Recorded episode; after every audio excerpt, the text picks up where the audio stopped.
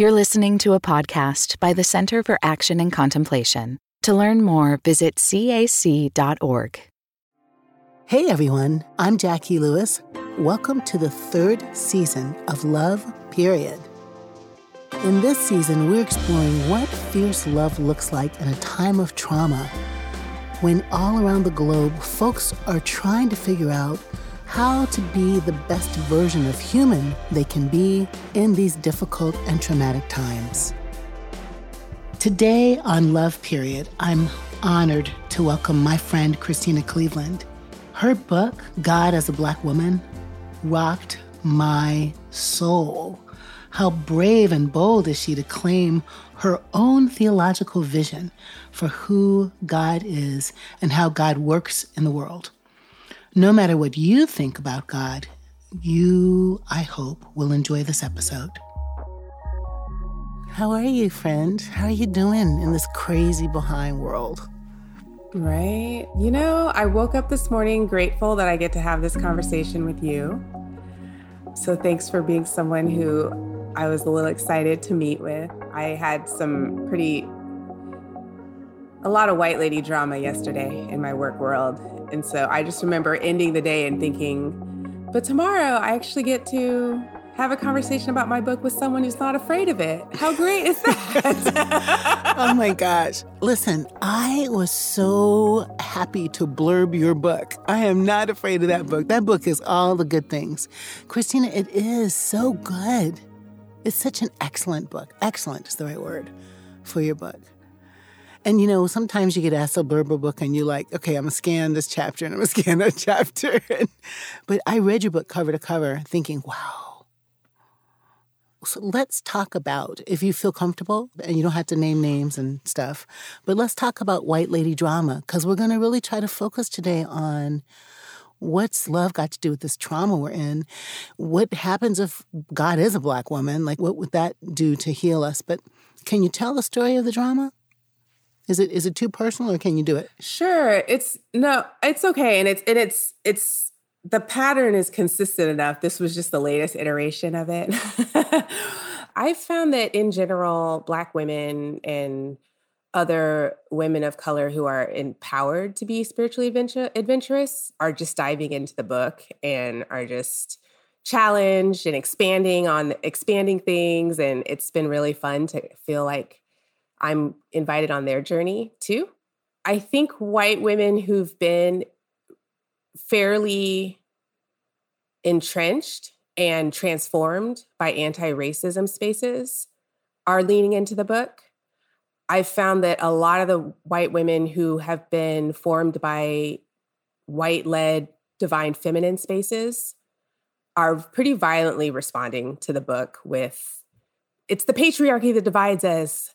The Black Madonna is for all women. Don't say she's just for Black women or specifically for Black women, or and just really taking issue with any with there being any boundaries around the Black Madonna or any invitation for them to approach the Black Madonna with anti-racist integrity. And so that their actions and their spirituality and their formation lines up with their so-called belief in a Black female God. And so um, I was invited to speak at a conference that is a divine feminine-based conference. The other two speakers who I was going to speak with are well-known in the divine feminine worlds. And I put together a talk that was going to be on an invitation to consider how the mammy stereotype still influences our perceptions of the Black Madonna and how, how she invites us to be free from that. And the um, conference organizer called me up and said, you can't talk about the mammy. We're beyond that. Wait a minute. You cannot. Black so woman that you are. She completely rewrote the description of my talk. Mm-hmm. She said, our women will, our women don't need to hear that. They're beyond that. They've all visited the Black Madonna. They've gone on pilgrimage in France. And they've, we, we, we did healing circles in response to the, you know, name one tragedy. And, um, therefore this, we don't need to hear this. And we want you to talk about how the Black Madonna heals us all. I'm like, oh, so basically you want me to talk about how the Black Madonna is your mammy. Interesting. Oh my goodness, like, Christina. You know, like, oh, and you're also mammifying me oh in this moment because exactly. you want to like you want to reconfigure me as some sort of safe space for you. And um, it's just been so interesting to notice um, how much anti-Blackness there is and how even in the midst of me bringing up this book into the world, I'm encountering anti-Blackness. Now, what feels really healing to me in this moment is that because I believe that God is a Black woman, I can now look clearly at situations like this and say, I'm too sacred for this. Oh, right now, because I am created in her image. Thank you, people. Mm-mm-mm-mm. I think old Christina would have placated and toned things down and been the bridge. Oh, you're not ready for that yet? Okay, let me bend myself back over so you can walk all over me to get to where you want to go. And now I'm just like, I'm not a good partner for you. So bye-bye. Thank you. I, I can wait for the sacred Black feminine to connect me with, with communities that are able to partner with me because I'm too sacred. And so I think that's what's maybe scary about this book to some people is that I, I'm more likely to respond that way than I used to. Well, I first of all, yay, and thank you, and that's right, I'm sure. But but isn't it also true? I mean, I really want to dig into what you're saying in the story of trauma. This is a story of trauma, Christina, where you're being asked not to be you, and and it goes in the space of all the ways we've been asked not to be us, right? It isn't just this moment, you said. It's all the moments where being Black and female is not enough, not good enough, or you are mammified, or you are objectified, or you are mean, or like pick all the things. So can you just, can we, you and I, think deeper about why it insults whiteness for us to claim our beauty and power and image of God and all the sacredness that is us? Why, why, why, Christina? Is there some kind of zero-sum game? Like you can't be fully you? It derides them, takes something away? Think with me about that. I think all of the above. Um, I know one of the things that I've reflected on a lot is just how much both Blackness and femaleness are de- are de- degraded in our society and seen as untrustworthy, as stupid, as lazy, as dirty, as mischievous, cunning. And so I think there's, I think we're still dealing with those, with those, I want to call them brands, like branding. It's branding. And, and, you know, in this, in this, in the case of white women, there really hasn't been a, a reckoning around how much white women participate in white supremacy. There's, there's, there, it, it remains elusive, this, this real grappling with.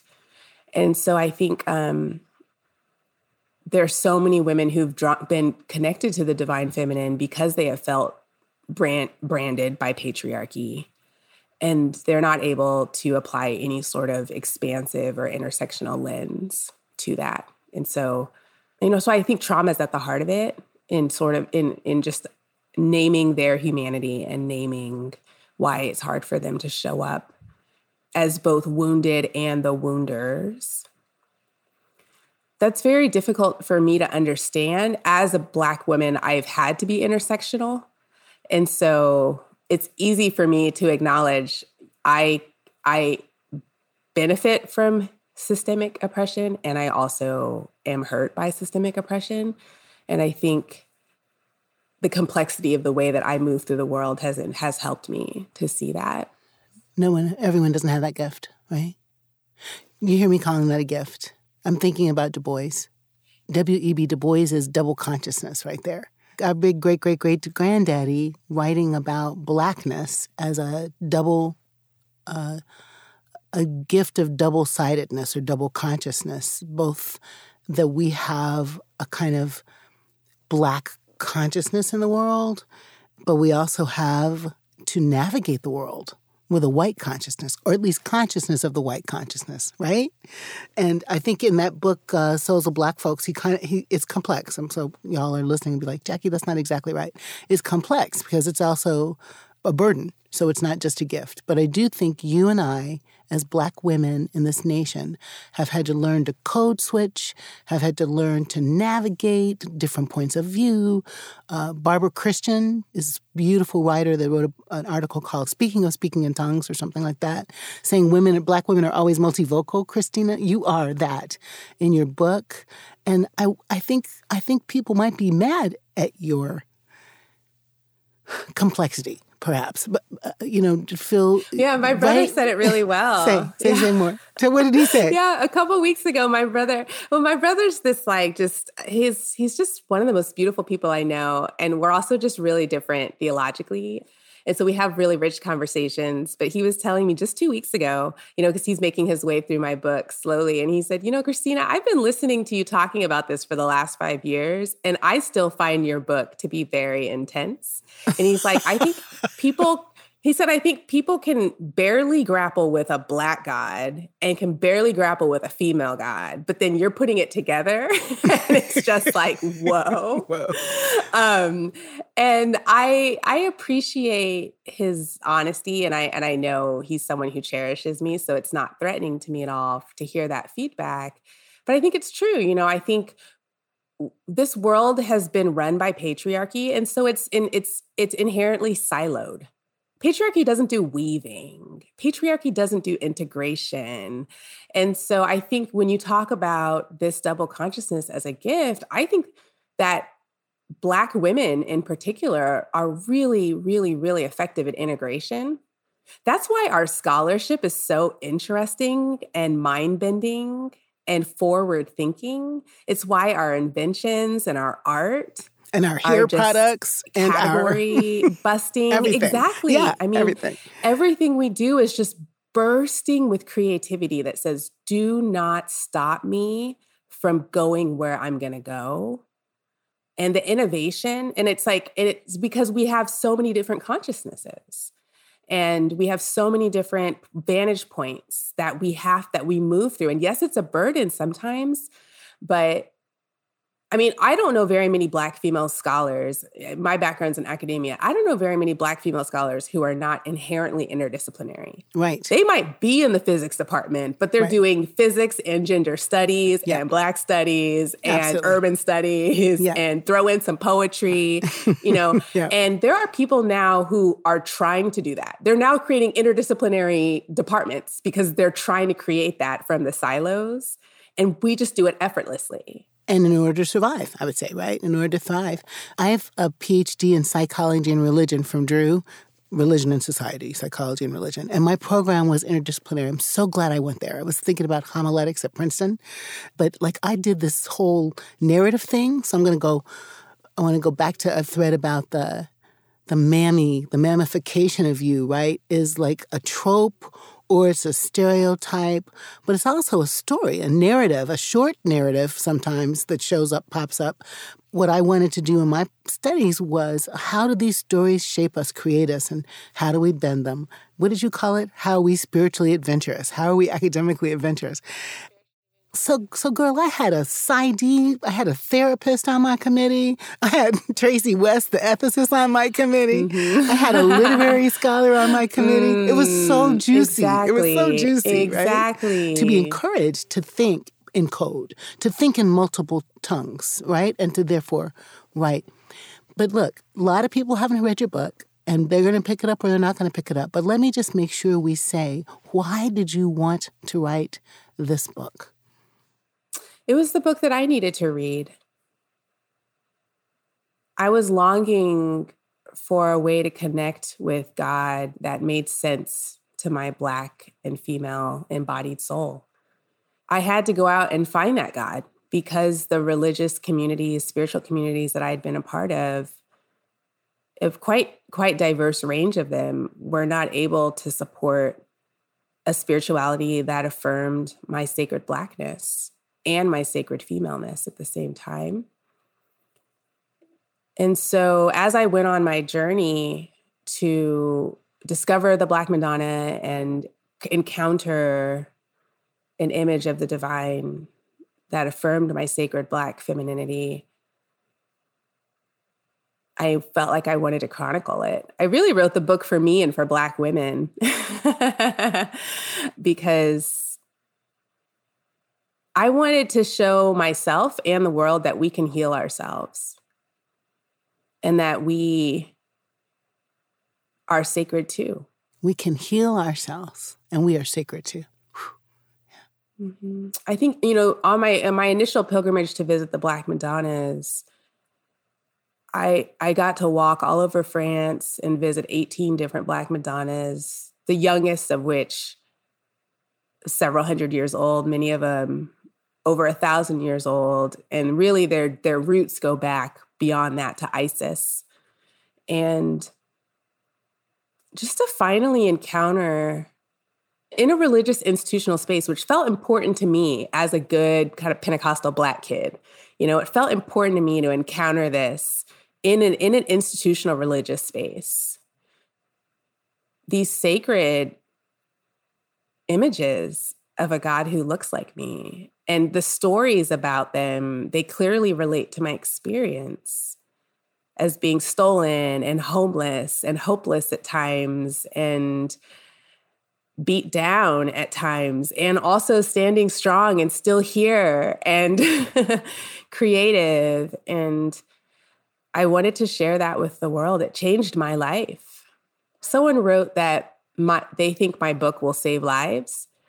And I thought, well, it certainly saved mine.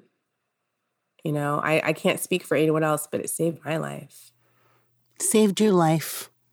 Can I ask from what? Or for what? Yeah, yeah. You know, when I when I first started going on this journey, I was in my mid-thirties. Mm-hmm. Um, I was a professor at Duke. I was the first female director of the Duke Center for Reconciliation. I was a widely known speaker. I had written a, a, an award-winning book already. And, and on the outside, um, I looked really confident and successful. Mm-hmm.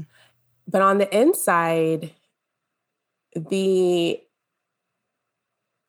The the white male God had really done a number on me mm-hmm. in this cunning and subversive way. And I really questioned my beauty, mm. my inner and outer beauty. I really questioned the legitimacy of my perspective and my story. Mm. I really questioned whether it was okay to say no. I didn't have any connection to the holiness of no. Mm. And I was, I, I had basically been taught in my family and spiritual communities that there was no conversation about leaving the plantation. The hmm. conversation was about becoming the most powerful Negro on the plantation. Ooh, wow. And that's what I had done. Mm-hmm. And that was the holy, that was the holy thing to do. Yeah. Oh my goodness. That is Conform so... to mm-hmm. what the white patriarchal standard is looking for. Yeah. Get the college, get the degrees, get the academic positions, get the book contracts. Yeah. And I realized I'm getting played. There's mm-hmm. no life for me here. And I think a lot about Harriet Tubman, and I want to know what happened when just one morning she woke up on the plantation and was like, I'm too sacred for this. I mean, after growing, being born there, being raised there, being taught this is your life, like yeah. the be- like this is all that there is for you. Mm-hmm. Nothing even exists outside of this space. Nothing good exists outside of this space. The best thing you can do is stay in your lane, right. you know, be a good enslaved person, do what you need to do, and try to stay alive. Yep. Just like what's been modeled for you yep. by all these other people, yep. Black and white. Yes. And then somehow... she woke up and was like, uh, I'm too sacred for this. Yeah.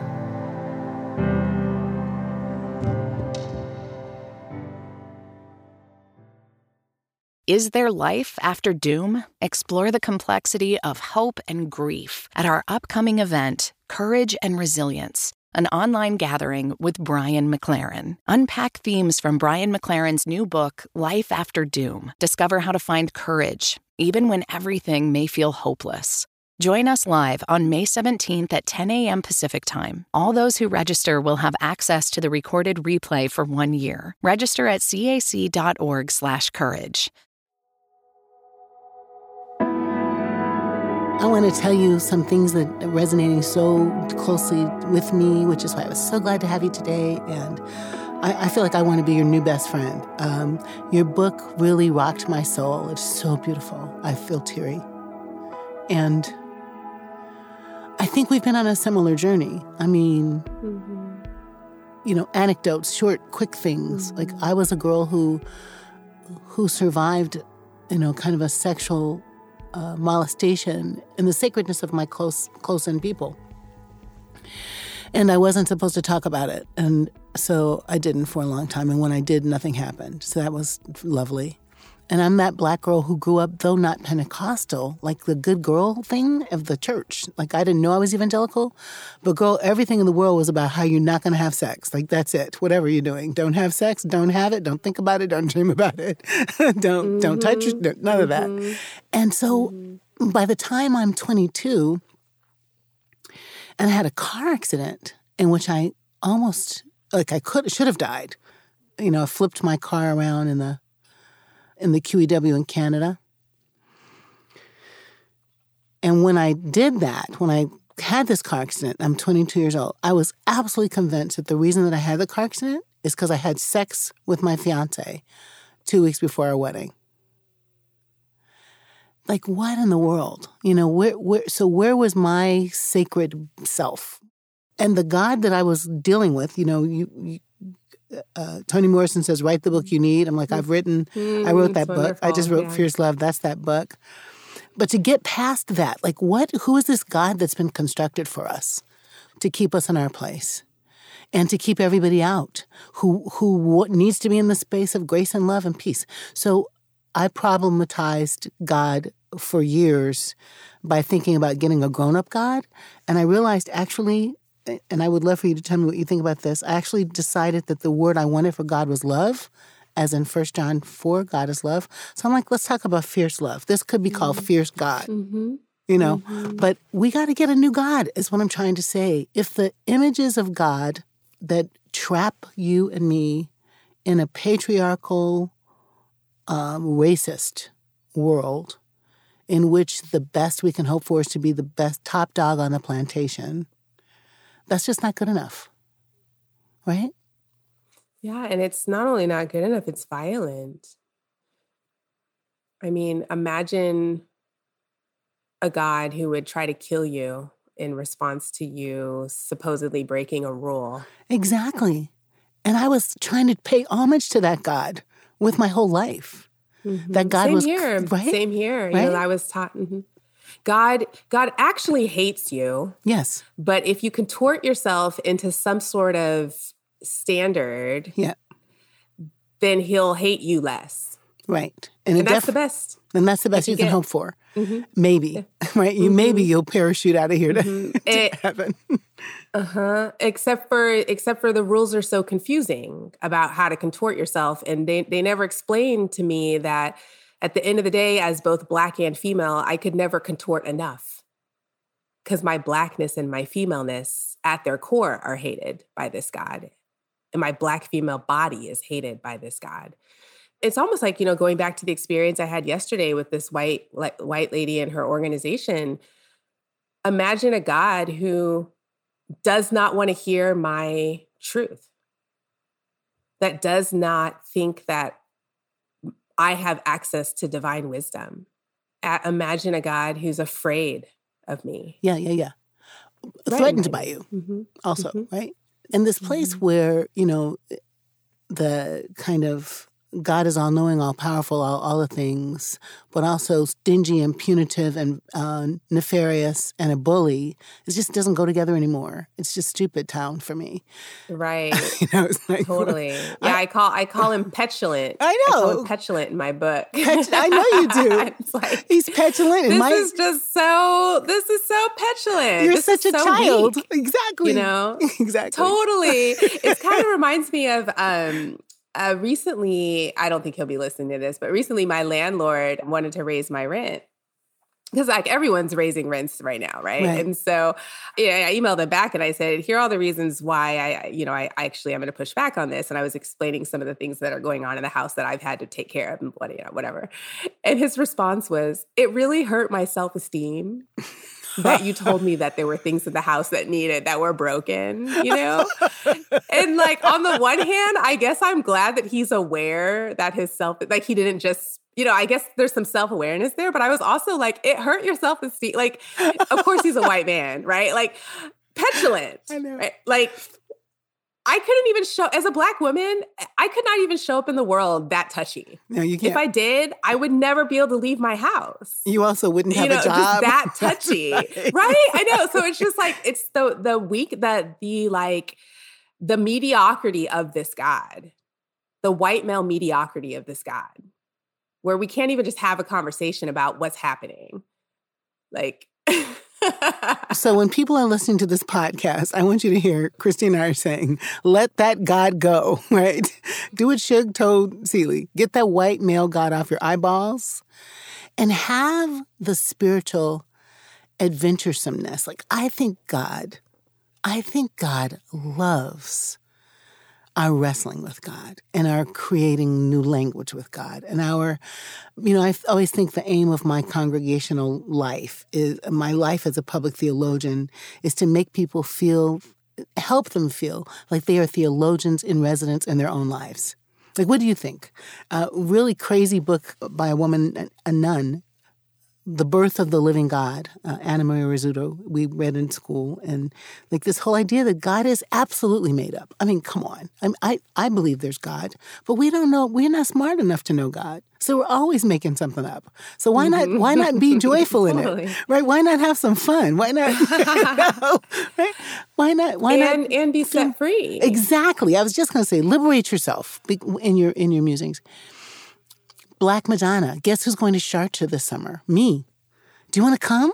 Oh, you're going to go? Yeah. Oh, this... are you going with Mirabai? I am. I am not going with Mirabai. Why am I not going with Mirabai? Oh, okay. By the way, Mirabai's leading. Um, yeah. Mirabai Starr is yeah. leading uh, a, a group of people there at Sharjah. And yeah. and and but her, I don't know why she's not on our trip. This is Ubiquity University. I'm a t- I'm actually talking to her today, so we'll see if we can hook it up. They go, they do this big Black Madonna uh, pilgrimage, and I'll be there with V, uh, Eve Ensler, talking about Fierce Love and apologies and stuff. Oh, fine. I'm excited. Okay. It's in August. Wonderful. I wanted to leapfrog to something else, to just about, you know, why is our conversation essential? I mean, we know why, but I want us to say out loud. Here, here's the story. This nation is traumatized. We are in a traumatized time, being led by traumatized people, some of them who are also our buttholes, is my theological word for them. So the, the pressure cooker of, that's my theological word, the pressure cooker of life in this nation, particularly for women and particularly for people of color, but I think also white folks don't know how to act right now. My white people story of the week is, you know, we had a fire in the church. And I hope somebody listens to this that needs to know. We had a fire in our church in December of twenty twenty, and we've been wrestling with how to rebuild, how to rebuild, how to rebuild. We're at this place now where we've kind of decided to rebuild, but also my rebuild affects three other parts of uh, the collegiate church, three other congregations. So there's a panel of experts helping us figure out what we're going to do. I'm saying all this to say I was in a conversation with a panel of experts. And they were asking me about, like, can you rebuild and what happens if you don't and can you raise the money? And, and you know, one question in like that as a sixty-three almost-year-old Black woman, I'm like, mm-hmm, let me roll. But I just don't do it anymore. Like, I don't do what am I supposed to say. I don't, I don't do let me help you feel better about my answer. So at some point when someone said, what happens if you can't rebuild? I said, well, I'm going to either rebuild or I'll be looking for another job. That's my vocation, is rebuild or look for another job. And girl, it was just too much. It was too much. I, I was told that somebody's feelings were hurt by my... Mm-hmm. My self-esteem was... Yeah. What? Your feelings are hurt because I said that. Yeah. Oh, help me, Lord. How yeah. how are we going how are we going to deal with fragility in this time of trauma? Yeah. How are we going to deal with white supremacy in this time of trauma? Yeah, I mean, that's why I'm so grateful that God is a Black woman in my head, because there's a way that I can let go that I wasn't able to before. I now realize that I was essentially living a life as an agnostic before I encountered her, which is fine if you're agnostic, but I was calling myself a believer. So it's not actually fine to live like an agnostic. But because I was afraid of this petulant God, petulant, violent God, and didn't actually think that he had my back, I would pray, sure, but then also rearrange my life so that I covered myself. It was always, it was, I was always living from that traumatic space of what's going to happen next. Oh no, I have to make sure I'm taking care of myself. I need to be the strong Black woman. I need to double check. I need to triple check. I need to cross all my I's, Sartees, you know, do everything. Don't take risks. Don't actually be vulnerable. Mm-hmm. Mm-hmm. But now that God's a Black woman, even in the midst of all this, there's a pathway to serenity for me. Mm-hmm. I now have someone I can trust. At the helm. I now have partnering. Someone that has my back. Yep. Yep. Mm-hmm. Totally get that. And if God's a Black woman, then it's handled. Right. It's just handled. Yeah. I love that. I don't know how. I don't know when. But you trust that it's handled. But it's handled, handled somehow. Yeah. I trust that. And then I can just move into that flow space of, okay, so how do I participate in her handling it? As opposed to, it's on me. If I don't say it, it won't get said. If I don't go to the march, it won't get marched. You know, if I don't stop this, it won't happen. It, that's just such a lonely and at the end of the day, self-centered way of moving through the world. Yeah.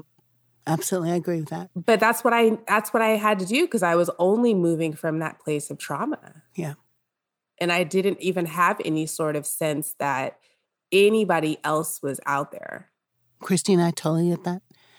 And, you know, I, I don't know, maybe four or five years ago, I say we've been on the same journey. I wrote a piece for Center for Action and Contemplation about what if God is a curvy Black woman, you know, talking about the Black feminine God that I love and worship.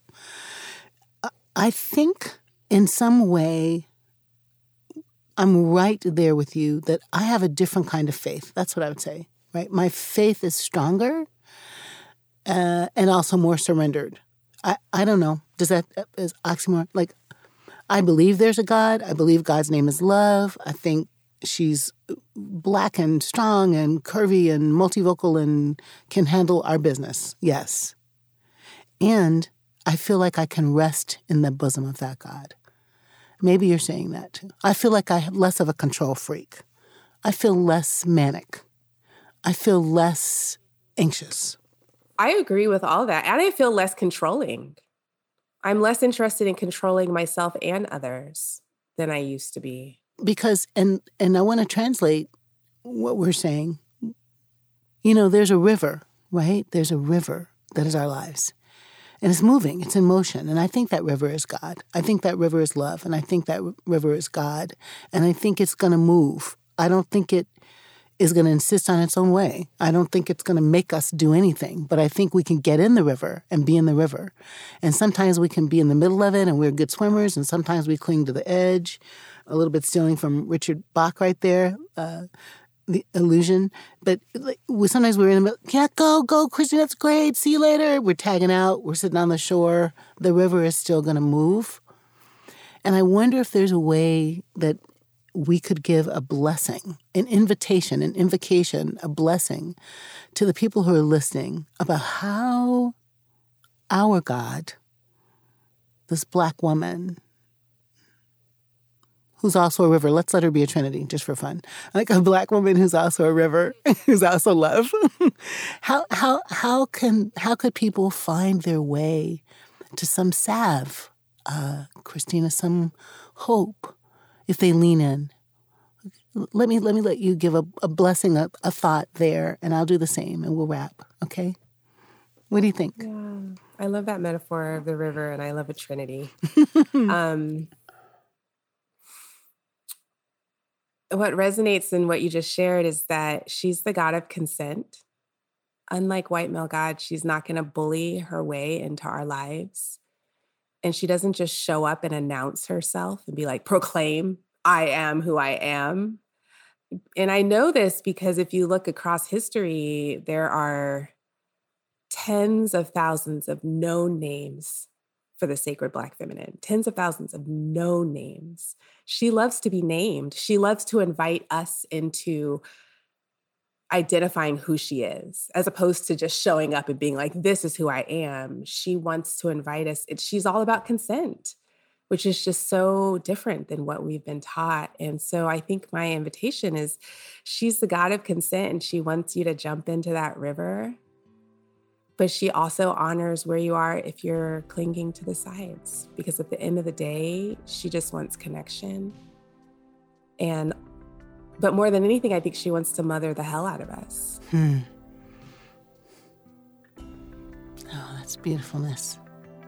I'm only going to add a phrase, mother the hell out of us, and love the shit out of us. I mean, just like love us to pieces. You know, my mother wasn't a cursor, but every now and then she'd go, I love the shit out of you, and we'd laugh. She died five years ago because if mommy was going to say a swear, like, wow, you know, she was either really mad or she was trying to make you laugh. So this mother who, this God who will mother us to wellness, but also just love our dirty drawers. I mean, think of all the ways we would say that in our communities. Like, you can't do anything that's going to make me stop loving you. And if that's the nature of the relationship, wow, come close, right? And feel me. Be transformed. Amen. So we can transform the rest of this craziness. Christina Cleveland, author of God as a Black Woman. Get it. Read it. Her brother says it's deep. It is. It is. And I and it's essential. So get an audiobook if you're that kind of person, and buy her book and buy my book, and put them on your table, and imagine a God who can get us through this trauma, because she can, and she's here. Christina Cleveland, thank you so much for this amazing book and for this stunning conversation. I appreciate you. Thank you for having me. Thank you for listening today. I found my conversation with Christina Cleveland to be spellbinding. How about you? And if we're created in the image of God, is it possible that we also create God in our image? What do you see when you think of the holy? How much does the holy feel comforting to you? Enjoy your theological imagination.